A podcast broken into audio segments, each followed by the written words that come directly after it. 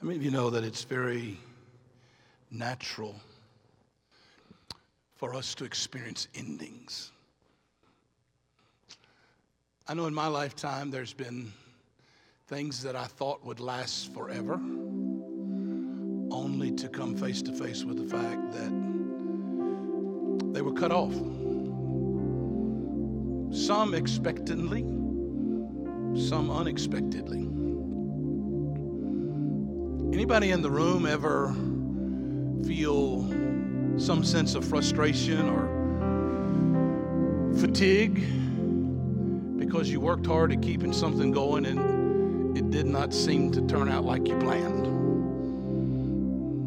We're in the middle of Advent, and I think there is a whole lot of people this year in December that's looking back on January of 2020 and made New Year's resolutions, preached sermons about big dreams for 2020, and nothing really turned out exactly the way they planned. Because nobody expected a global, a global pandemic, nobody expected economic crisis.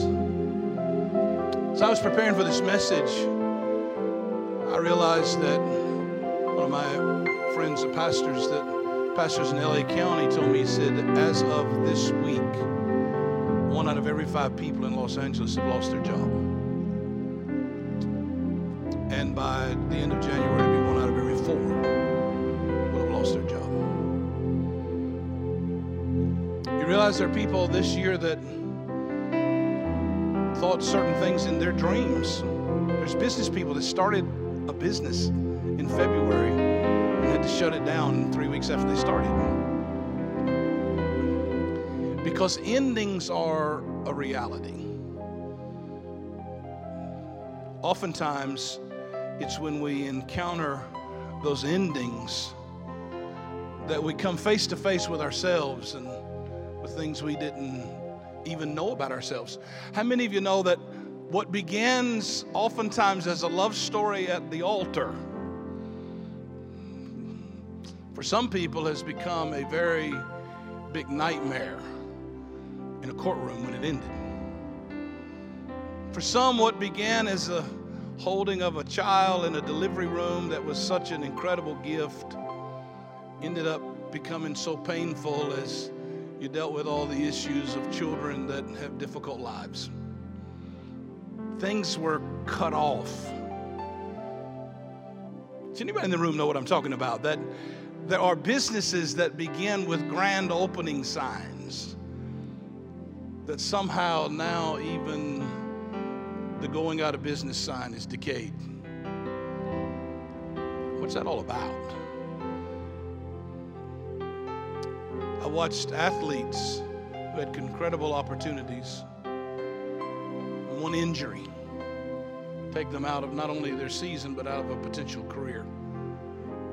I want to draw your attention to one of the great Advent passages that Isaiah, 700 years before Jesus came, talked about. And he talked about this Messiah, this coming king, this one who had the capacity to shift the world in ways that men, mankind never thought possible. Isaiah chapter 11, verse number 1 says it this way they're going to put the scripture on the screen for me. It says, A branch will grow from a stump of a tree that was cut down. Wow. Let me say that one more time.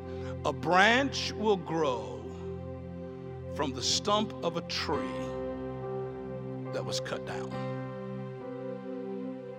Let me try one more time. And a branch will grow from the stump of a tree that was cut down.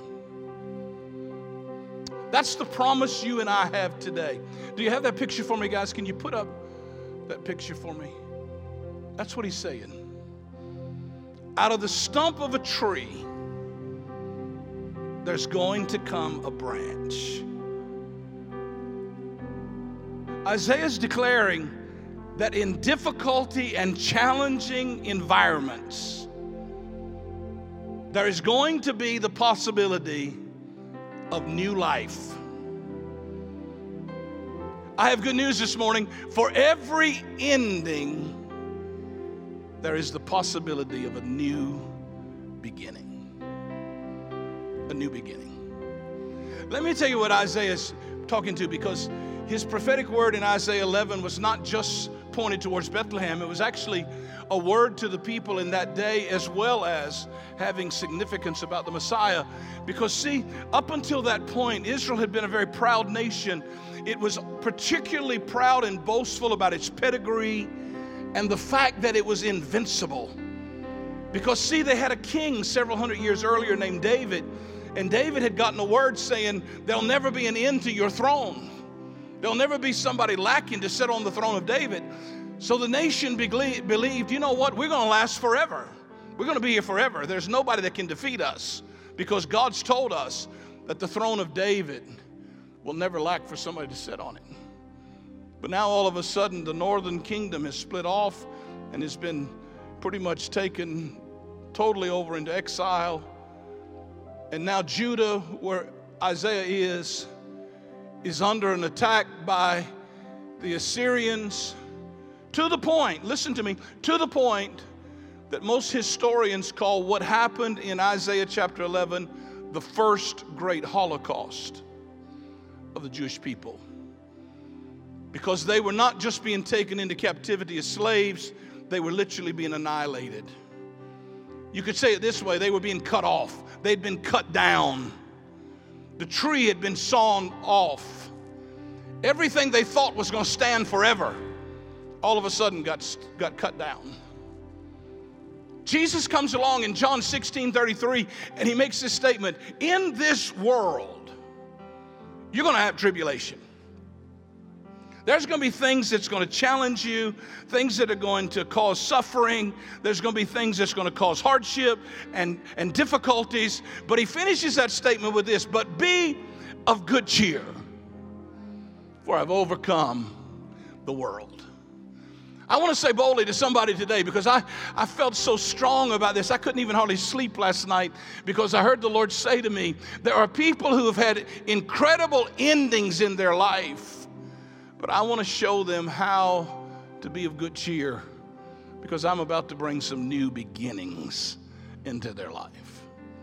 Because even in the midst of devastation, there are the signs of a possible future. Two things stick out. I'm not going to preach long. Two things are going to stick out in this passage. Here's the first one there's always a limitation to what you and I think is a guarantee. Let me try that one more time. There's always a limitation to what you and I think is a guarantee. You ever had somebody get you to make a inv- financial investment in something and they say to you, This is a surefire guarantee? Yeah, that's someplace I've lost thousands of dollars sometimes. It was a guarantee until it was no longer guaranteed. Hmm? You ever, you ever made plans you thought, these will always, this is going to work no matter what I do. This is going to work only to find out it didn't work. See, they were children of Abraham, they were descendants of David, and now all of a sudden they're face to face with the fact that their pedigree, their heritage, their well laid plans, or in the words of a great poet, the best laid plans of men and mice, it all fell apart. And it's amazing that even with our best plans, our best structures, our best opportunities, our biggest dynasties, our greatest businesses, and our incredible dreams, they all seem feeble and have the capacity to decay in certain environments. But here's what man does man works harder to try to hustle, to manipulate to keep whatever it is I dreamed up going. We'll try it three different ways. If it didn't work the first time, try harder the second time. only to find out that the more effort I put forth, the greater I have to stare at a stump because what I've been dreaming about got cut off. And I come to tell somebody today, I, I, I, know I'm talking to somebody in this room, that there are things in your life that you had aspirations for that all of a sudden it looked like it was no longer there. Or maybe, maybe it was a marriage, maybe it was a business, maybe it was something else in life that you just said, I, I, I want something more in my life. And I reached for it, but it looked like it didn't work. But here, here I want to say something to you. And you faced yourself with emptiness. You say, Man, I'm empty. God let me down. Don't miss what I'm about to say. Emptiness is never a sign that God is not working in your life. Sometimes we have to come face to face with the reality that my emptiness is not a work of the enemy, it's the work of God to reveal the faulty foundations I've been building on. I don't have any amens anywhere, no shouts of. How many of you know that God will bring you face to face with yourself? And here's what I found out is that God will never expose me to shame me, but God will convict me to change me. And some of what you're feeling is not shame. It's the reality that everything I've tried to make my life to be is not working. And I want to I want to share some good news with people because see there's a lot of people show up in church every week with emptiness on the inside of their life because God's trying to get them to be awakened to the beginning he has for them rather than continuing to put energy and effort and resource into things that he never ordained for their life. And so he's allowed them to come to a point where it looks like everything in my life has been cut off. I don't really see a future. Things I thought would last, I don't know if they're going to last. And you say, "Can that really happen?" Listen, that happened to me as a preacher. I know it happens to every one of us in our lifetime because we come face to face with the reality that I'm still not building what He designed me to build. How many of you know the, the, the, word we don't use much in church anymore is the word conviction? Conviction. Do you feel any conviction? But that's really a work of the Holy Spirit. It's not the work of the preacher, it's the work of the Holy Spirit. You say, well, that preacher made me feel guilty. No, no, no. Probably what was happening is the Holy Spirit was convicting you of the fallacy and the shallowness of your own life. Because the word convict means to convince. To convince. We have to be convinced that what I've been chasing is futile. I have to be convinced that what I've been building on is sinking sand. Sometimes God has to show up in my life and convince me that the house I'm building is a house made of cards.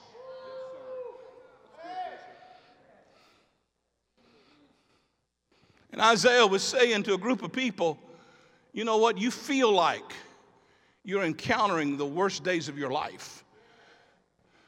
But what you think is the worst days of your life and the most empty days of your life and the most challenging days of your life are in turn going to become the greatest days of your life.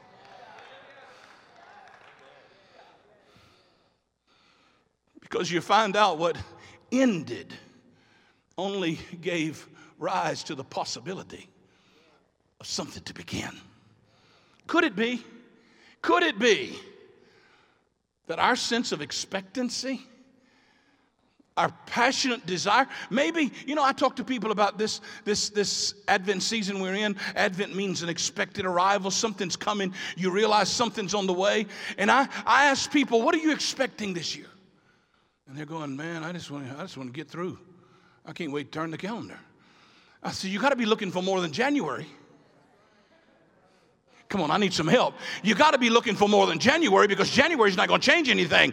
From December 31st to January 1st, something is not magically going to shift because we changed the year. What are you really looking for? What are you standing up on your tiptoes going, I sense there's something coming. Where I'm at is not working, it's not fulfilling. There's an emptiness on the inside of me, but I'm not in futility. I have an expectation, I have a passionate desire. Something is coming my way. But could it be that we don't have any real expectation because we don't really feel we need anything. See, I've, I've preached long enough to recognize that oftentimes people who don't believe they need a Savior don't really rejoice over one. And people that don't believe they need a problem solver don't really rejoice over one. And people that don't need a waymaker, when we sing that song, it's just words on a screen. But to those who've had dreams that didn't work, for those who've had success that didn't fulfill them, for those who've been through broken places and know what it means to feel the anxiety of struggle, to those people, when you say to them, there's one coming who is able to open prison doors and set at liberty them that are bound and give recovery of sight to the blind. To them, something leaps on the inside that I can have a new beginning out of what's been cut off.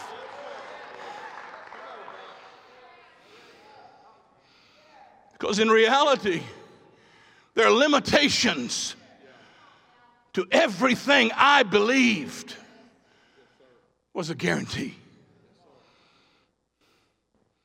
Do you know how many people built their life on a career, a business, a marriage, only to have it fall apart and be cut down in front of them?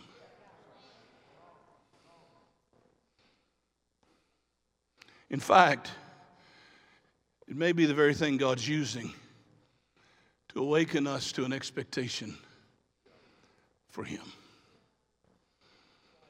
I want to show you a video. It's the video of my son in law and my daughter, because this series of messages is called The Stories of Christmas. These stories have been amazing.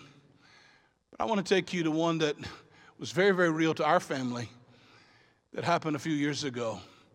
Let's watch this.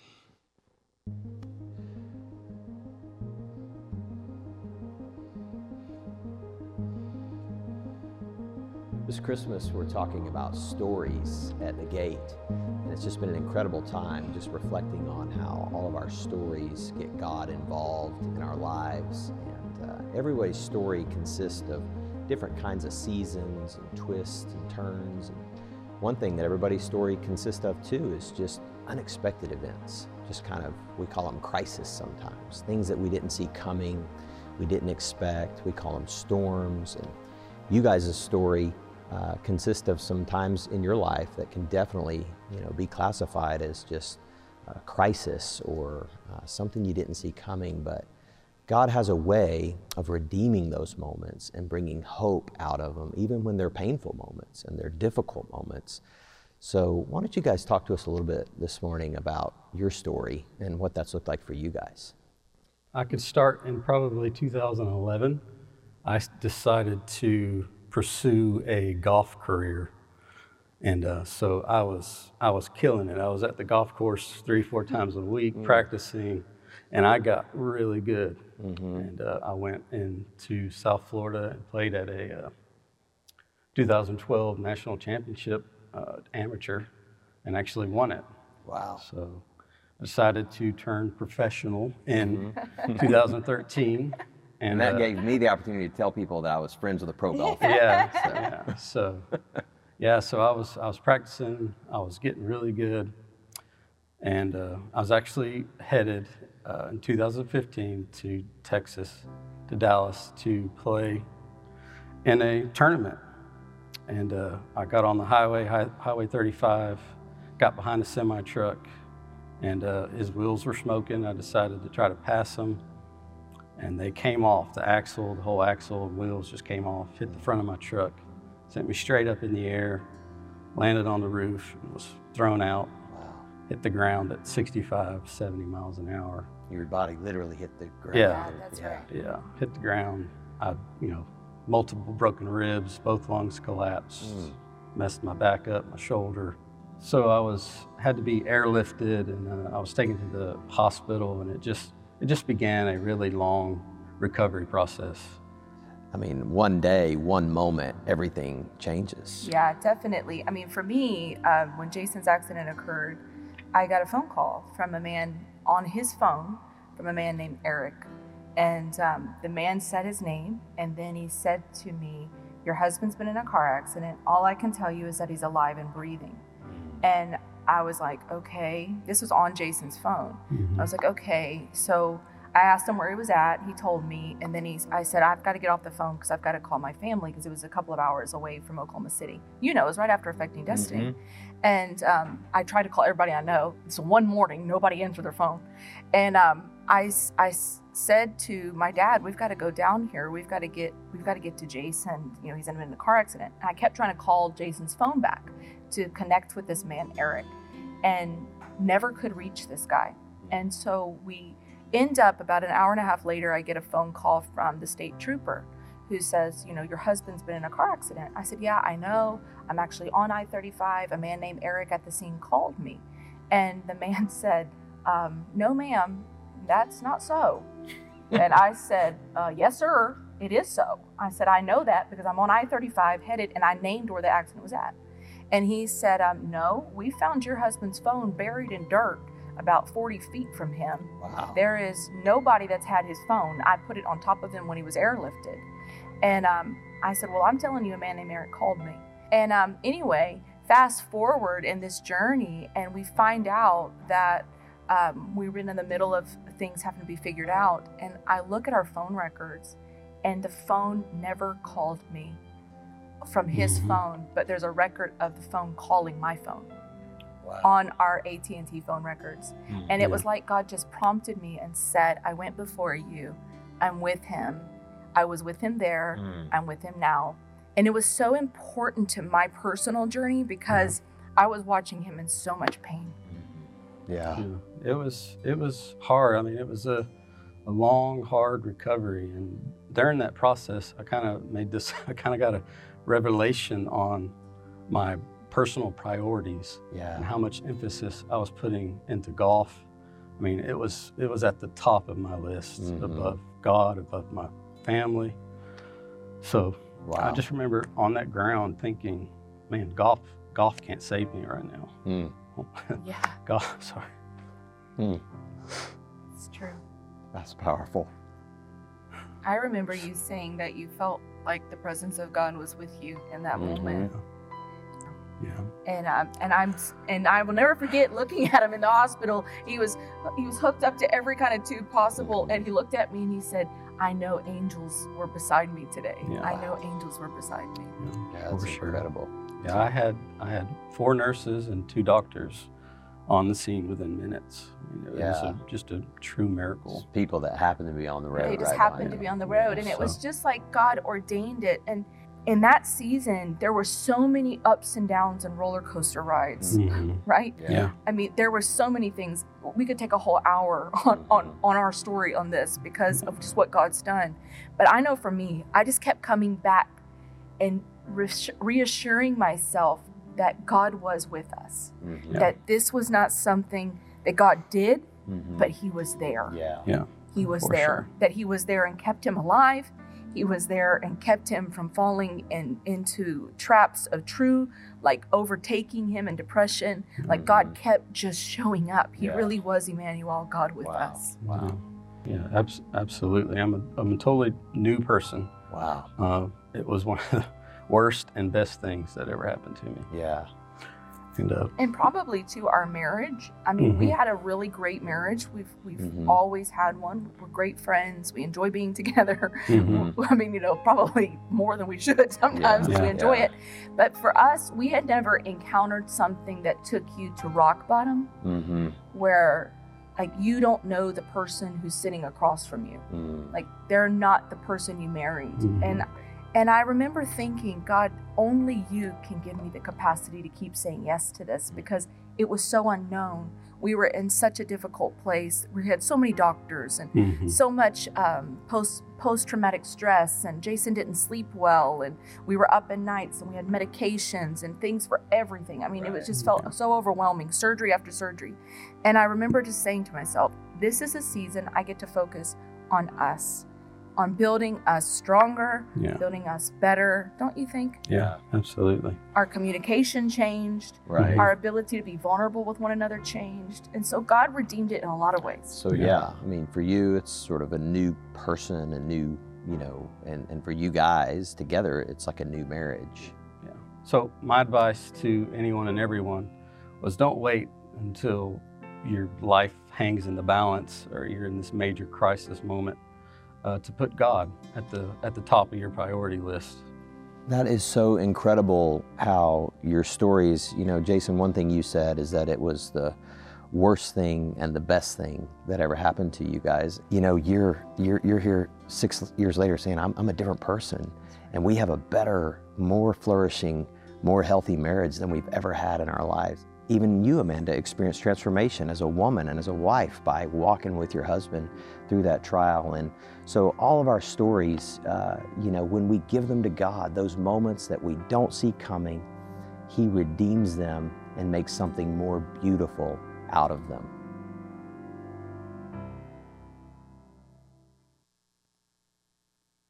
Worship team, come on. There's a couple of things that Jason says in that story, and one of them is, is that it was the worst thing and the best thing. You know, my question today is when I come face to face with the limitations of what I thought was a guarantee, is that a bad day or is that really a good day? It might be a painful day, but it's the best day of your life. Because you come to realize there might be more than what I'm trusting in. I remember that Jason had reached a point after he won the national amateur tournament that everybody then wanted him everywhere. And it was like, this is a guarantee. This guy is going to do well. They'd already, I don't think I would be exposing anything, they'd already begun to talk about what a professional golf career could mean to them financially and every other way. What would this mean? But what was a guarantee? Just a few miles from the Texas border on I 35. It was like somebody took a power saw and cut a tree down. And now the fight is not for a golf career. Now the fight's for a life.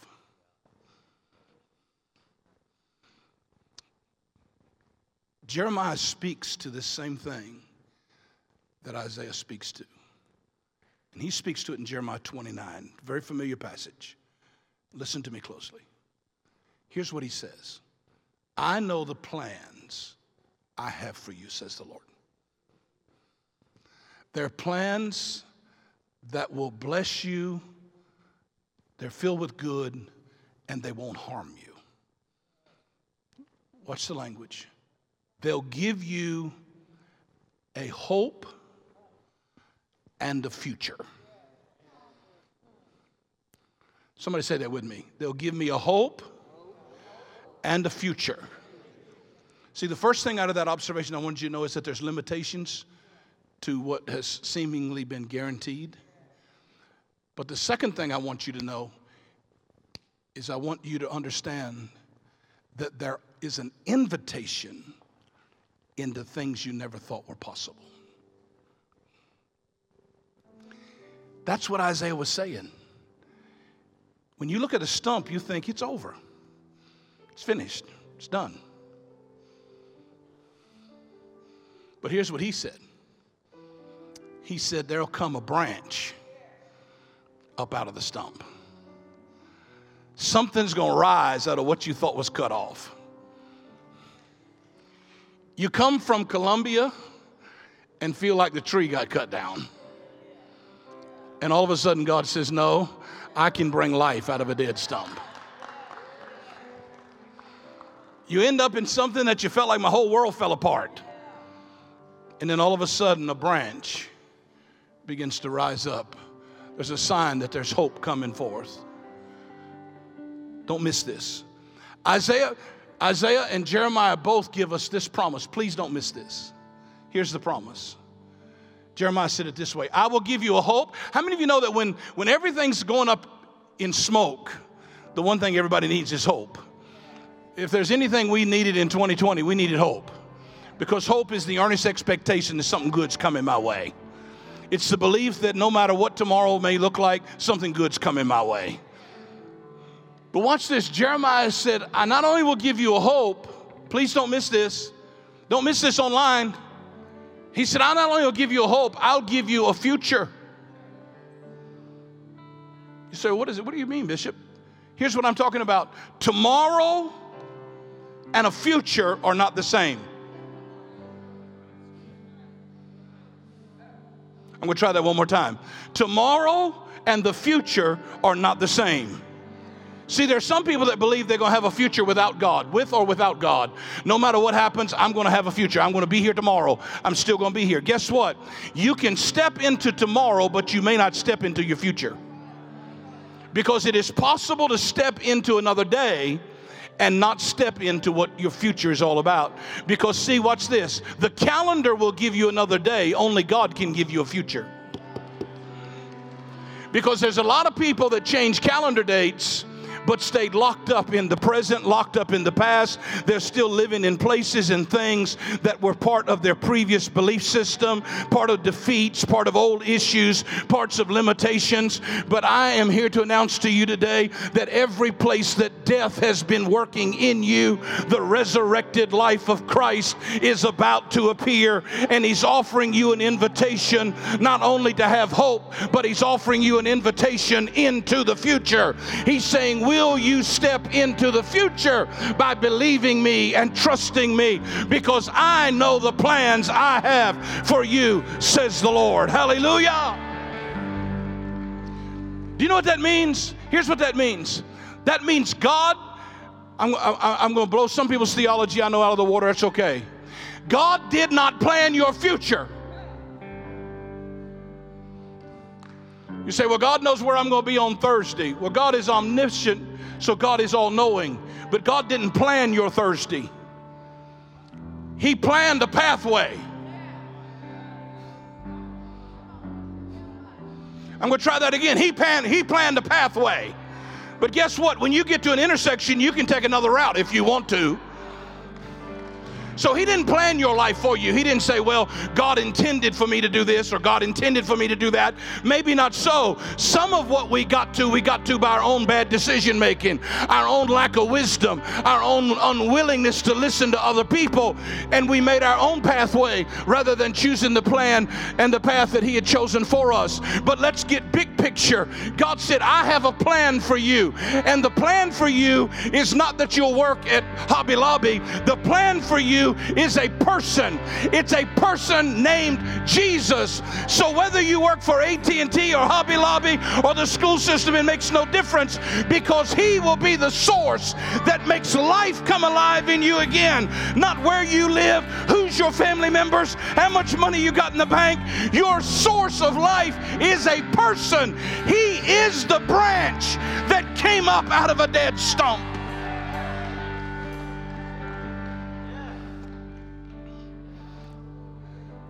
Hallelujah. Whew. You know what that means? That means that Jesus, when he came and went to a cross, he looked like a stump. It looked like heaven's possibilities had been cut off. But this is what's so powerful to us on Christmas is that the cross is not the end of the story. I want to tell people all the time don't leave him in the manger. That's just how he got here. I realize it's cute for you to walk around with a little baby at Christmas time and talk about the baby Jesus, but he's not a baby. Don't leave him in a manger. And don't leave him, don't leave him at the temple as a 12 year old, confounding the scholars. And please don't leave him on the hillsides of Galilee working miracles and feeding fish and loaves. He's more than a rabbi. He's more than just a great miracle worker. We had those in the Old Testament. Please don't leave him on the cross. I realize it might make for great jewelry for you to have a Jesus on the cross hanging around your neck, but please don't leave him on the cross because all of those places have limitations. They can be cut off. The miracles were cut off, the voice was cut off, the life was cut off. But somebody go with me this morning to an empty tomb because when the stump had said, Death cannot be broken, up from the grave he arose with a mighty triumph o'er his foes. Up came a life out of the midst of death. And he says to us today, if you will trust my creative, regenerating power, I can bring life out of every place in you that death has been working. If you believe that, get on your feet and clap your hands and shout with a voice of triumph.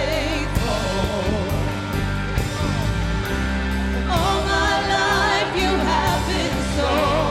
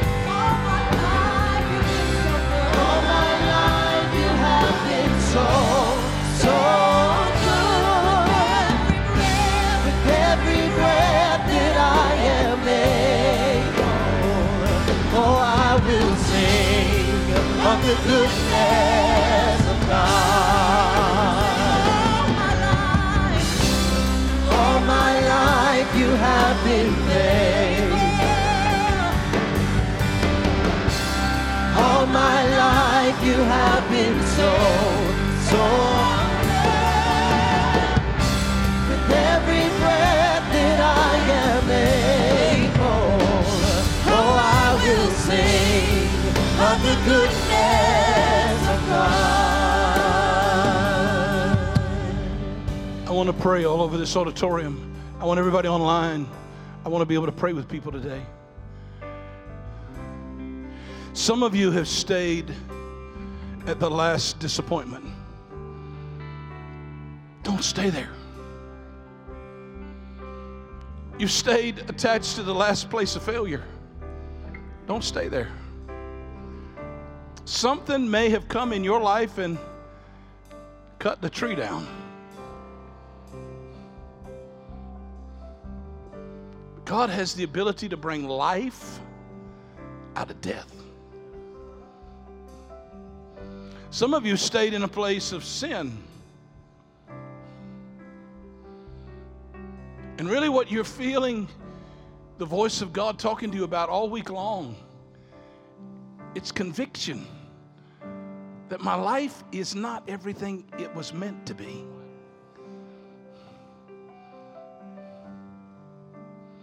And while God has not planned out where I'm going to eat lunch today or where I'm going to eat breakfast tomorrow, He has prepared a pathway for me to walk on. And that path, Jesus said, I am the way. I am the truth. And I am the life. That's the plan God has for us. How'd I survive my disappointments of 2020? Jesus. How'd I get over a broken relationship? Jesus. How'd I survive an economic turndown? Jesus. You say, Bishop, it's got to be more. It's like Jesus plus what? What do I need to do? No, no, no, no, no, no. Jesus is the plan.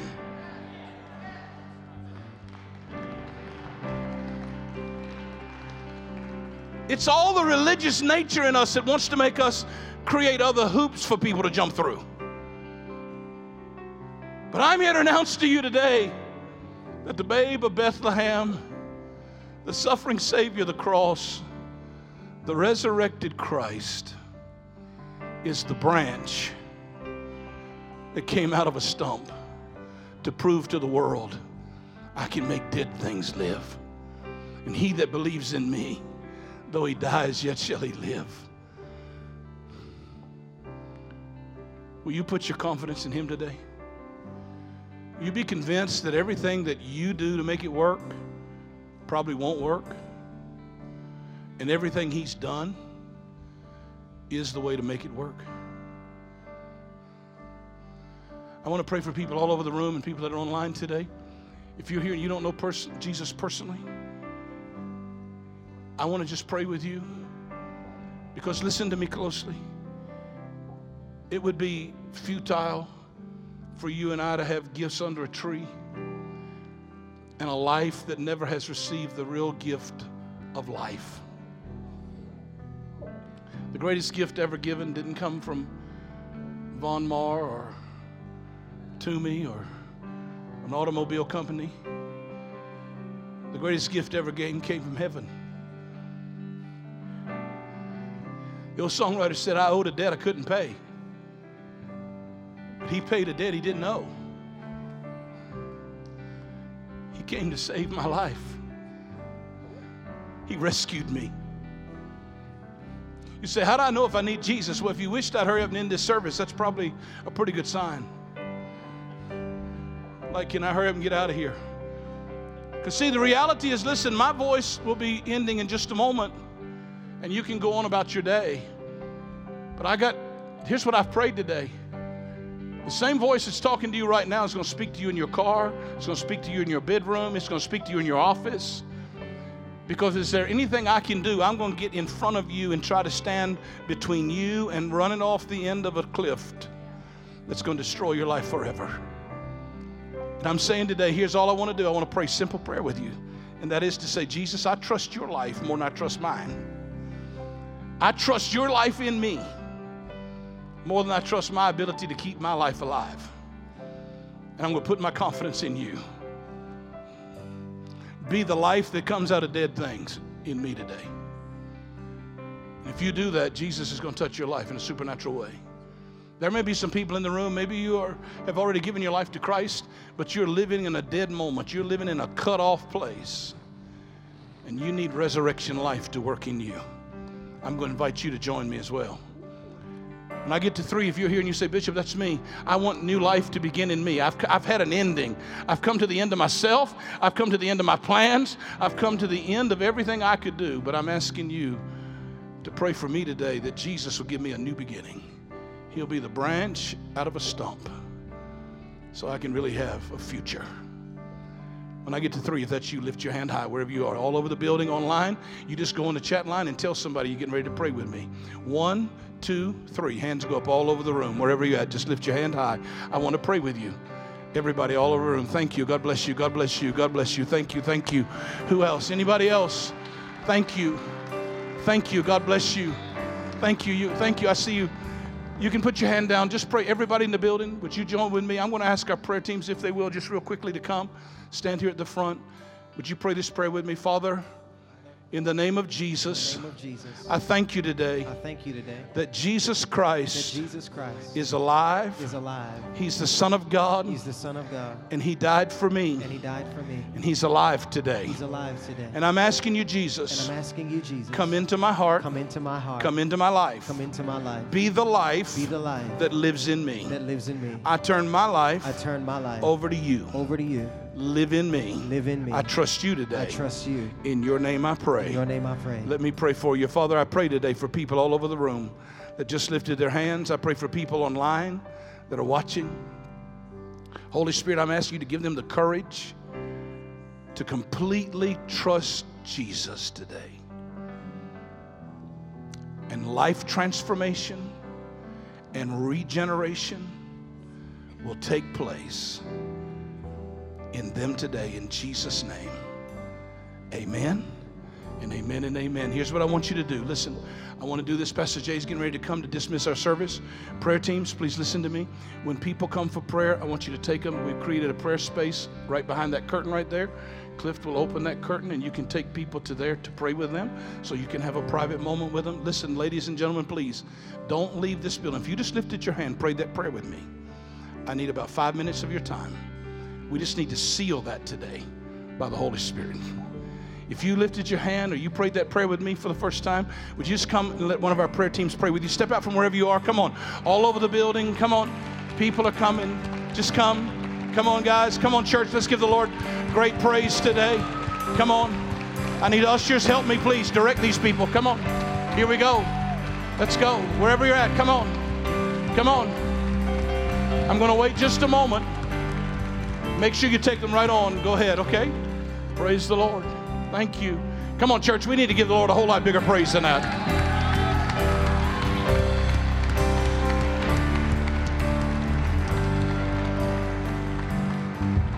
Here's what I'm praying for you today. The 2020 will end with you understanding that you have life.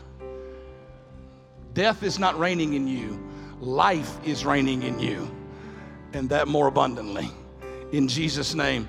Christmas Eve, would you, would you bring every person you know that needs Jesus Christmas Eve with you? It's a one hour service at 5 o'clock. Lord really put something in my heart, I believe that's been designed for that night. I encourage you to be here at 5 o'clock on Christmas Eve. I love you.